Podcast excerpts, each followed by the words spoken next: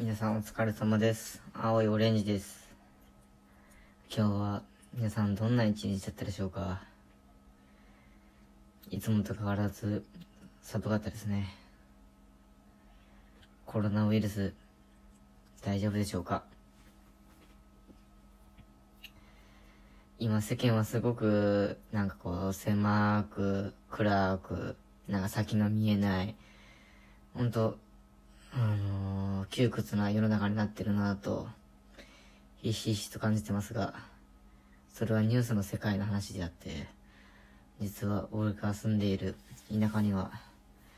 まあコロナっていうのは、あるはあるんだでしょうけど、ほとんど実生活の中で身近に聞くことはなく、えー本当に同じ国の話なのかなと、いや、同じ世界の話なのかなと、結構本気で疑問に思ったりします。で、今日はそんな暗い世の中に、えー素敵なニュースが飛び込んでまいりました。えー、松坂桃李さん、戸田恵梨香さん、ご結婚、おめでとうございます。僕は映画やドラマ、そういったものをほとんど見ないんですが、だいぶ前にあった、ゆとりですが何かっていうドラマは見ていたんです。やっぱ世代が世代だったので、見てみようかなと思ったらとってもいいドラマで、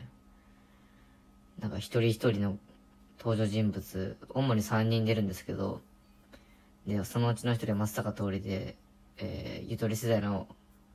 小学校の先生をやってたんですけど、まあ、松坂桃李含めて他のキャラクターもすごく色濃くて、面白かったんですが、本当に、あの松坂桃李の、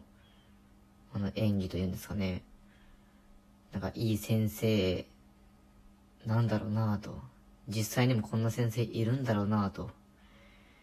子供には好かれて、で、きっと保護者からも信頼は得てるんだろうけど、いろんな、こう、社会の、と自分の立場と板挟みになって、真面目すぎるゆえになんか悩んでるような、あの、小学校の先生役は、非常にハマり役だなと、思って見てました。で、そんな中、まあ、戸田恵梨香さんが出てる作品は多分僕見たことないんですけど、えその二人がこう結婚されるということで、本当に喜ばしいことだなと思ってます。で、その中で、一つ僕が疑問に感じることがありまして、ここ数年ですかね、あの、いろいろ多様性っていう言葉が出てきてから、まあ、世の中のいろんな価値観が、本当は間違ってるんじゃないかと言われ続けてきてる、この昨今。例えば結婚っていうものはなんか、果たしてみんながすべきなのでしょうかとかっていうのはありますよね。なんか、そういったニュースを見ていくと、むしろ結婚っていうものは、あんまり喜ばしくなかったりとか、結婚っていう価値観を押さえつけないでくれとか、えー、妊娠出産育児とかっていうのも決めつけないでくれ、押さえつけないでくれなんて、まあいろいろネット見ていくと、そういったご意見や感想が見られるんですけど、結局のところ、ネットの世界でわーわー言ってる人は何が言いたいのかっていうのが、未だに僕はつかめてません。ネットニュースで今回のお二方の結婚を聞いたときにシンプルに、ああ、おめでとうっていうのが素直な意見でいいんじゃないでしょうか。まあもしくは、どうして松坂桃李を奪っていくのよ、この泥棒猫ね、とか。そんな戸田恵梨香ちゃんは僕のものだよ、とかって。そう、嫉妬とか。そういった意見はまああるでしょうけど。やれ、人の結婚とか、まあ離婚とか、浮気不倫とか、に対して、ほんと人様のそういったことに対して口うるさくなってきているなっていうのが本当にあります。もうこれは、あの、全国民がもう共感の嵐だと思うんですけど、本当頭を縦に振りすぎて横に振れなくなる体になるんじゃないかと思うぐらい共感を得る本当確信をついた意見だなと個人的には思っております。ただ残念なことに、えー、僕のラジオを多分聞いてくれてる人、えー、世界何十億人といても多分、マックス1人か2人なんで、まあその1人2人の首の関節をおかしくしてやったと思えば、えー、明日も楽しく生きられるかなと思ってます。で、まあ今回は何を言いたいかってことはなかったんですけど、やはり最後にどうしても伝えたいのは、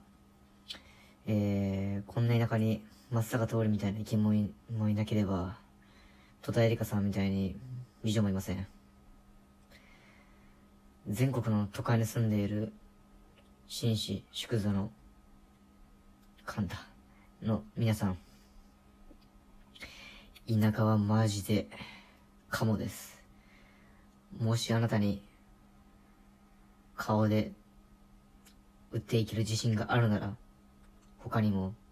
その綺麗な歌声で自信があるなら、東京はしんどいです。田舎に来てください。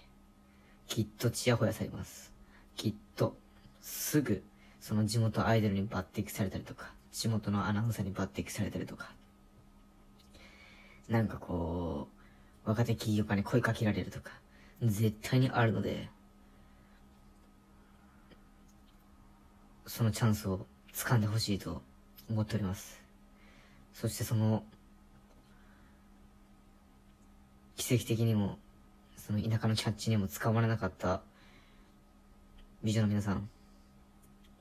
最後は僕がいます。なので、安心して田舎に移住してください。まだまだ寒い日も続きますが、コロナの影響も収まりませんが、どうか皆さん、明日も小淵でお過ごしください。それでは、おやすみなさい。